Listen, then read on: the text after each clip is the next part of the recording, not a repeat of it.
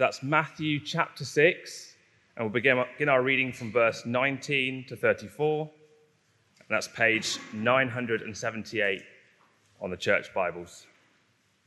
Do not lay up for yourselves treasures on earth where moth and rust destroy and where thieves break in and steal. But lay up for yourselves treasures in heaven where neither moth nor rust destroys and where thieves do not break in and steal. For where your treasure is, there your heart will be also. The eye is the lamp of the body. So if your eye is healthy, your whole body will be full of light. But if your eye is bad, your whole body will be full of darkness. If then the light in you is darkness, how great is the darkness? No one can serve two masters, for he either will hate the one and love the other, or he will be devoted to the one and despise the other. You cannot serve God and money. Therefore, I tell you, do not be anxious about your life, what you will eat or what you will drink, nor about your body, what you will put on. Is not life more than food, and the body more than clothing? Look at the birds of the air. They neither sow nor reap, nor gather into barns, and yet your heavenly Father feeds them. Are you not of more value than they? And which of you, by being anxious, can add a single hour to his span of life? And why are you anxious about clothing? Consider the lilies of the field, how they grow. They neither toil nor spin. Yet I tell you, even Solomon in all his glory was not arrayed like one of these. But if God so clothes the grass of the field, which today is alive and tomorrow is thrown into the oven, Will he not much more clothe you, O you of little faith? Therefore, do not be anxious, saying, What shall we eat? Or what shall we drink? Or what shall we wear? For the Gentiles seek after these things, and your heavenly Father knows that you need them all. But seek first the kingdom of God and his righteousness, and all these things will be added to you. Therefore, do not be anxious about tomorrow for tomorrow will be anxious for itself. Sufficient for the day is its own trouble. Now, a number of years ago, I went to the opticians with a minor irritation of the eye, and it transpired there was a small object that appeared to have penetrated the outer eyeball. Thankfully, Moorfields Eye Hospital is just up the road, and after close investigation and probing with a microscopic pair of tweezers, and I'm glad to say, very steady hands, a small piece of rusted metal was removed. How did it get there? Well, it had to do with a chainsaw, a very old piece of wood, a rusty nail, and a lack of goggles. And it was a narrow escape. And last week, we spent our Sunday morning with the finest financial advisor the world has ever known. His services remain available today if you want them, they're free. No stock he's ever picked has ever failed. There's no small print, the graph always goes up, never down, his fund only increases in value, and invest with him, our savings will be safe, our riches will not rot. This morning we're off to the opticians, and we're dealing with the issue of eyesight. And if you like a kind of short, sharp sentence at the start of a talk like this to help us know where we're going, it's this Beware, goggles should be worn. And if that's not quite enough for you, and you want a bit of what you might call a strap line, I think they call it, possessions can seriously damage our vision. Now, in this brief uh, three week series, we're considering just six verses three verses last week, two this, and one next. After 10 weeks in 31 chapters of 1 Samuel, I thought we might slow down just a touch. And having spoken so much about the Church of England and issues of sexuality, I thought it would be good for us to spend three weeks on a slightly different area. And these six verses are bracketed with explicit, mention of treasure or of mammon, money. You can see in verse 19, do not lay up for yourself treasures on earth. And then at the end of verse 24, you cannot serve God and money. The word is mammon, mammon, uh, that in which we trust. We'll come to it next week, even as we see no one can serve two masters. I know you're thinking to yourself, I think I can.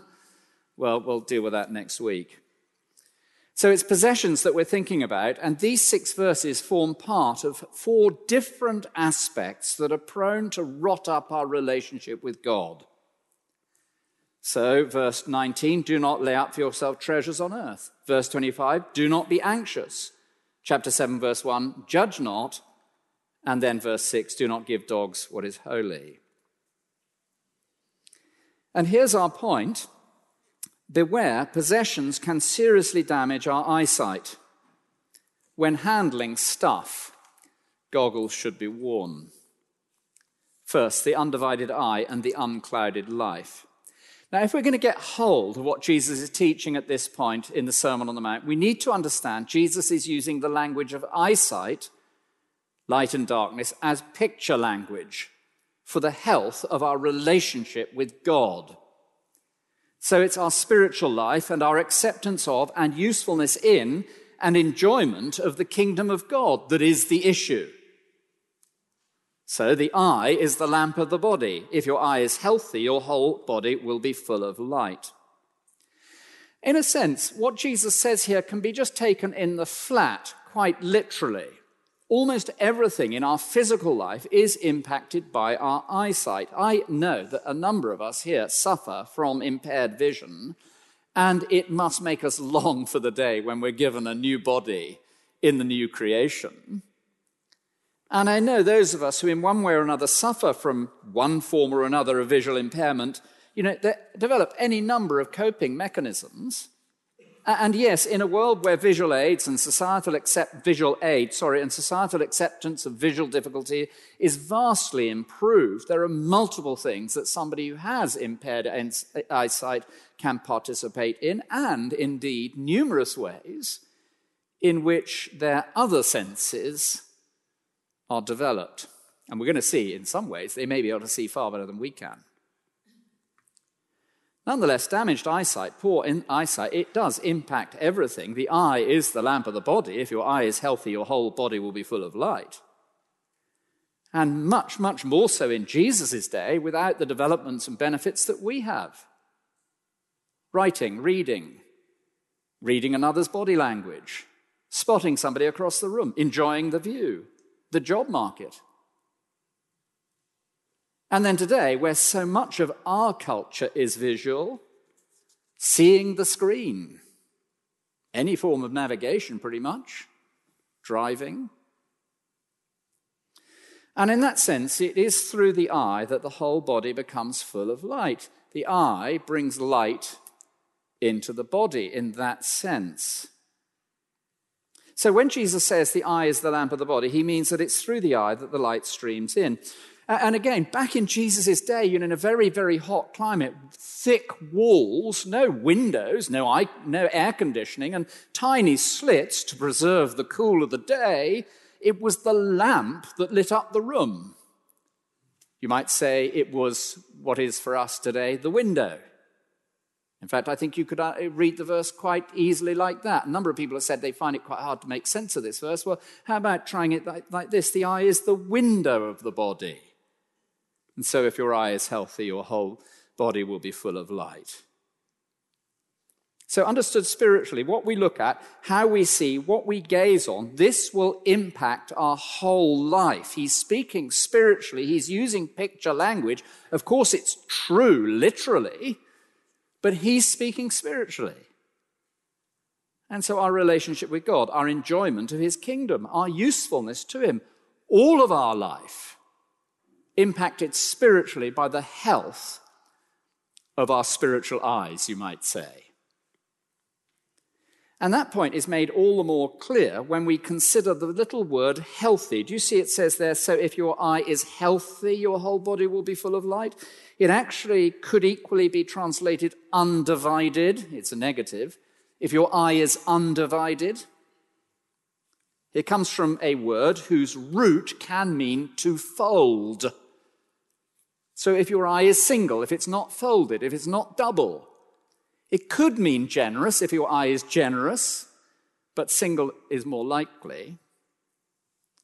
And so, slightly tweaking it, we might say if your eye is focused, if your eye is undistracted, if you see things spiritually and you're not dragged off in every five, six, seven directions, if your spiritual eye is unfolded.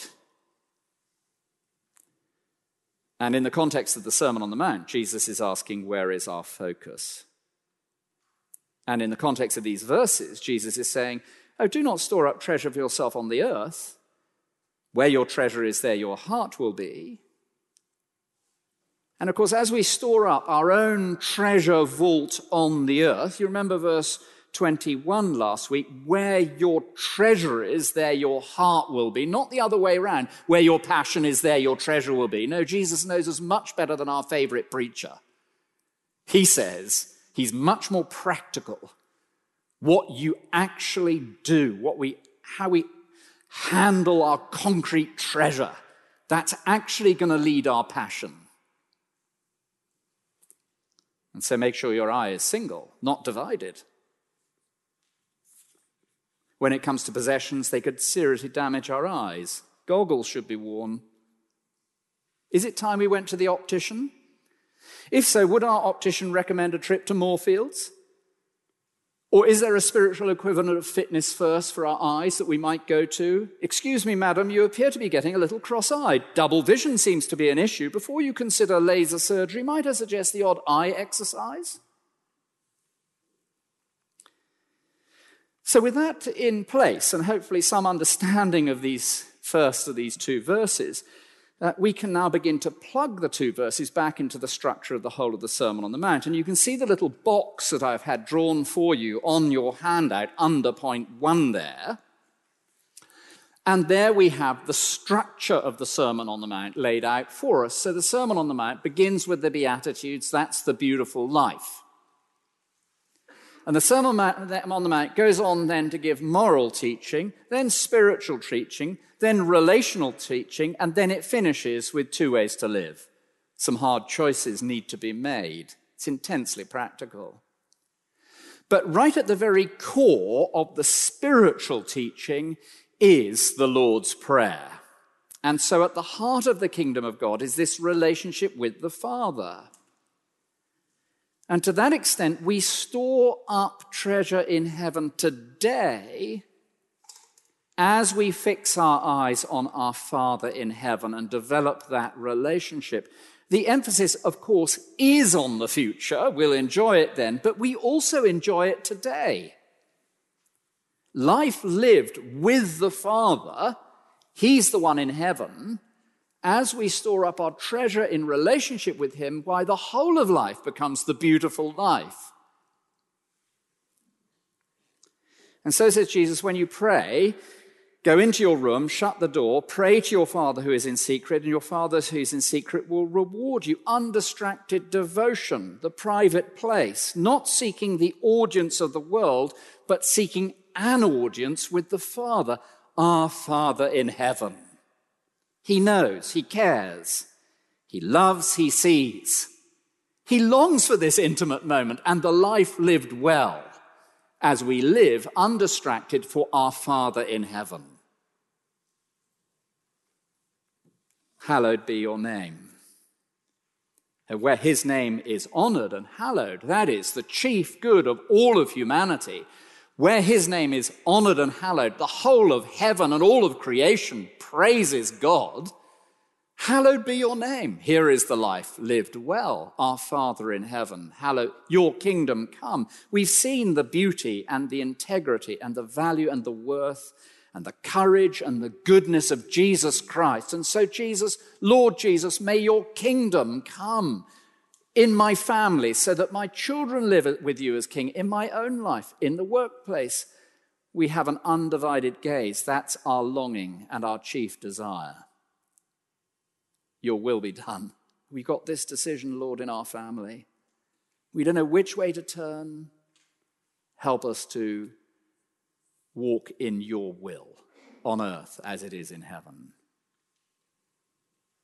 So you see, storing up treasure is Well, it is in very many ways a this world exercise. Of course, it's going to be enjoyed in the next world, as we saw in our 1 Timothy uh, reading, but it's our Father who is in heaven, and it's the relationship with Him that is the treasure, if you like. And we develop that and enjoy it today in the private place. But oh dear, possessions can be such a distraction. The desire for wealth can give us double vision. And the New Testament is packed with examples of individuals with 2020 vision. What about Timothy? I have nobody like him who looks not to his own interests, but also to the interests of others. What a fine guy, undivided. Epaphroditus, who dropped everything and traveled across the Mediterranean, had no idea what his job was, but he put it all on hold, his career and everything. He put it on hold to deliver money to the Apostle Paul so that he could continue with his gospel preaching in prison the Philippian church, who supported Paul from the get go. Prisca and Aquila, who appeared to make room in their business to employ the Apostle Paul so that he could engage in the business of Christian proclamation. Undivided eyes. And then there are examples of the opposite. Demas, one of the most chilling verses in the whole of the New Testament. Demas in love with this present world has deserted me.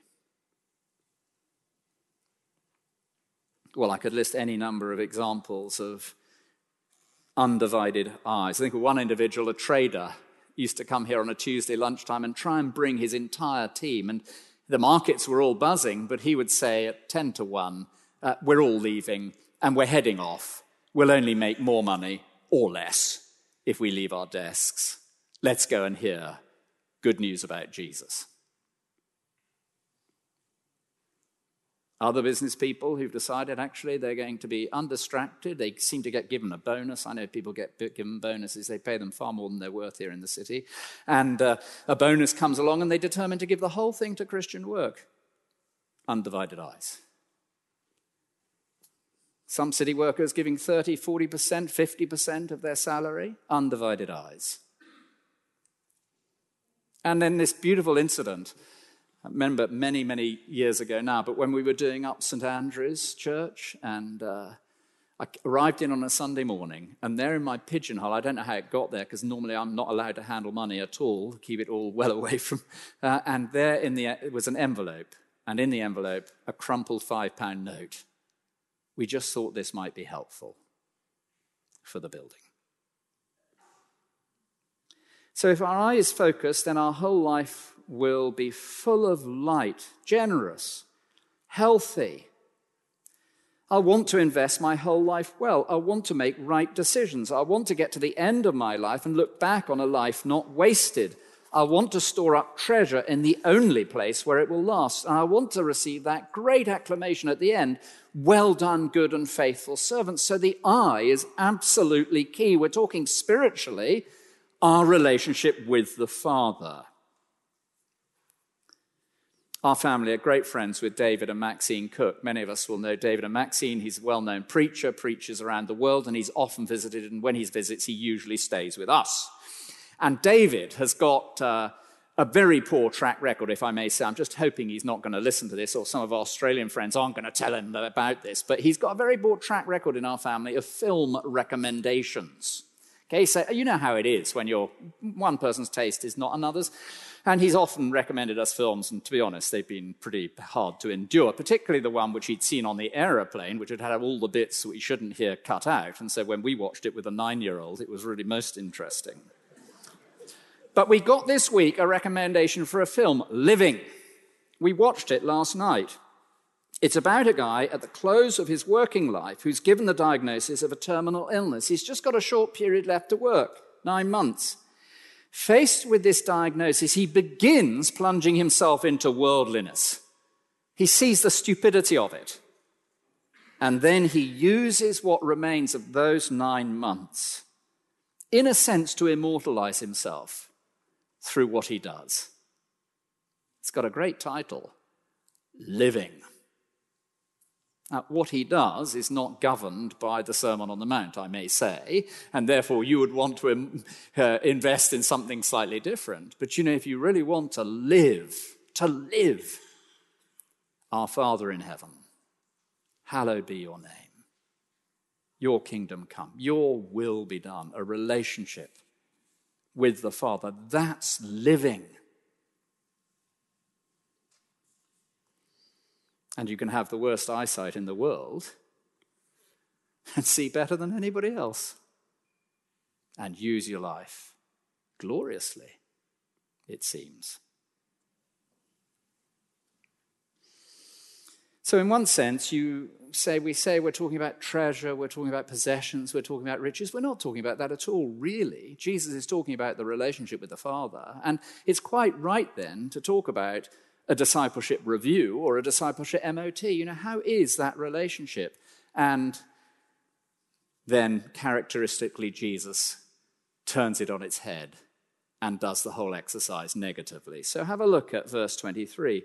But if your eye is bad, your whole body will be full of darkness. If then the light in you is darkness, how great is the darkness? So the damaged eye and the life of darkness. Okay, so the word here for bad is evil. This confirms that we're right to be understanding this spiritually. And we must make sure that we plug this second sentence on eyesight to within the paragraph in which it's placed. Laying up treasure for ourselves on earth can seriously damage our eyesight. Laying up treasure on earth can plunge us into darkness.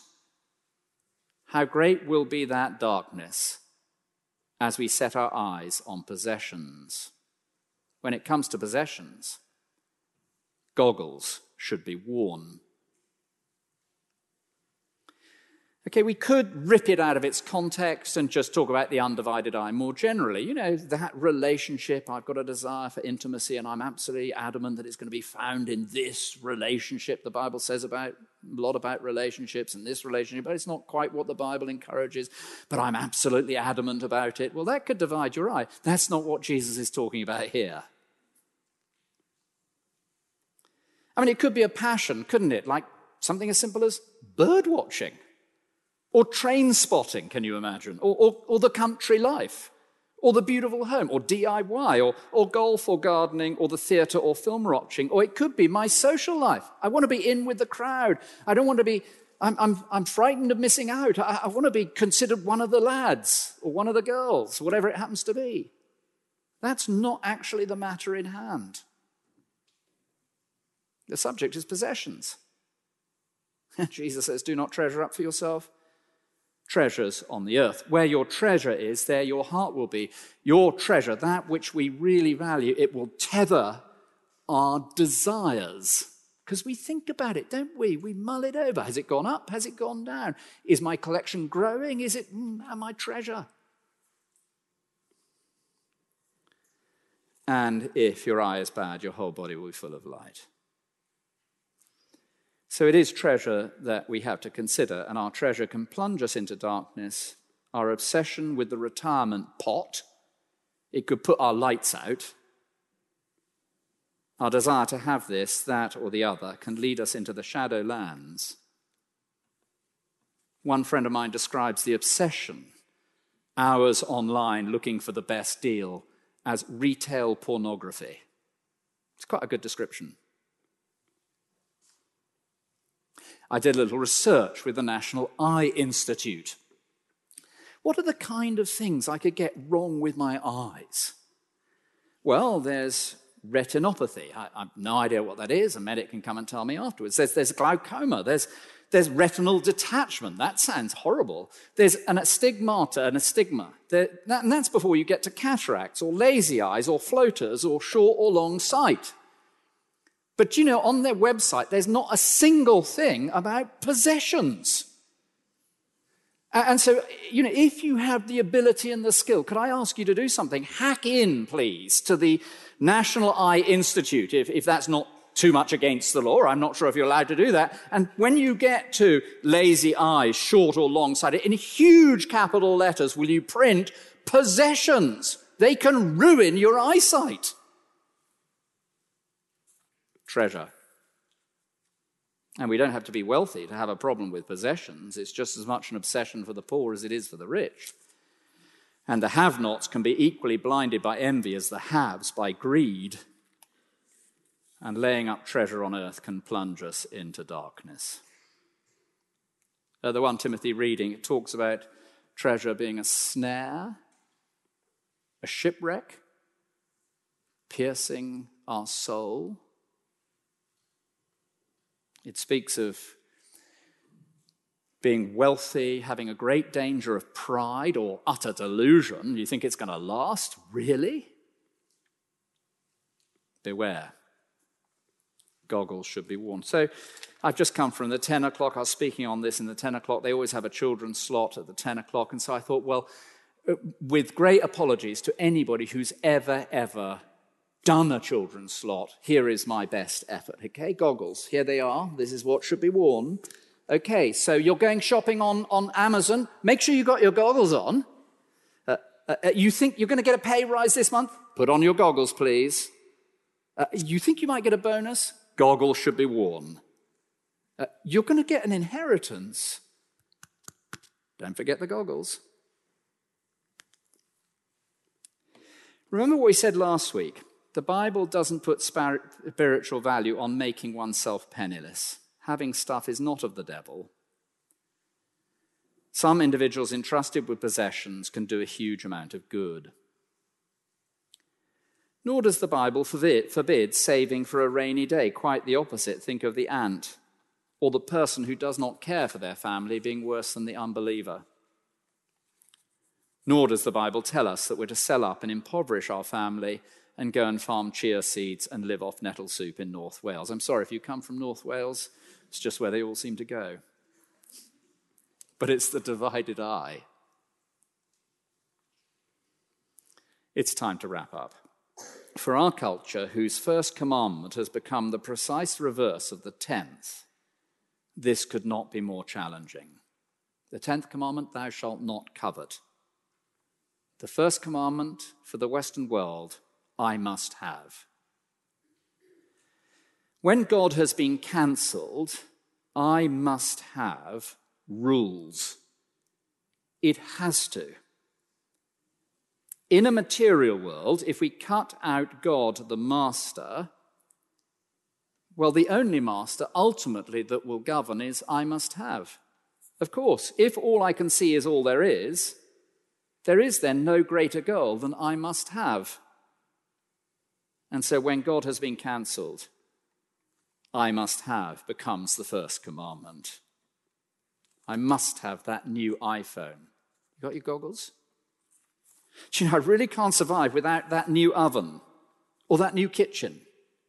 Uh, we must have that second or third holiday. We, we must have it, you know. I, I, I must make sure that my pension pot is this amount. Uh, uh my savings must have reached and Jesus seems to suggest that I must have will prevent me from making profitable decisions. And so the question comes is it time for us to go to the optician, the undivided eye, and the unclouded life, the damaged eye, and utter darkness? So this week, the optician, last week, the financial advisor, next week, the job center. Let's pray together. Our dear Father in heaven, we praise you for the privilege of knowing you as our Father.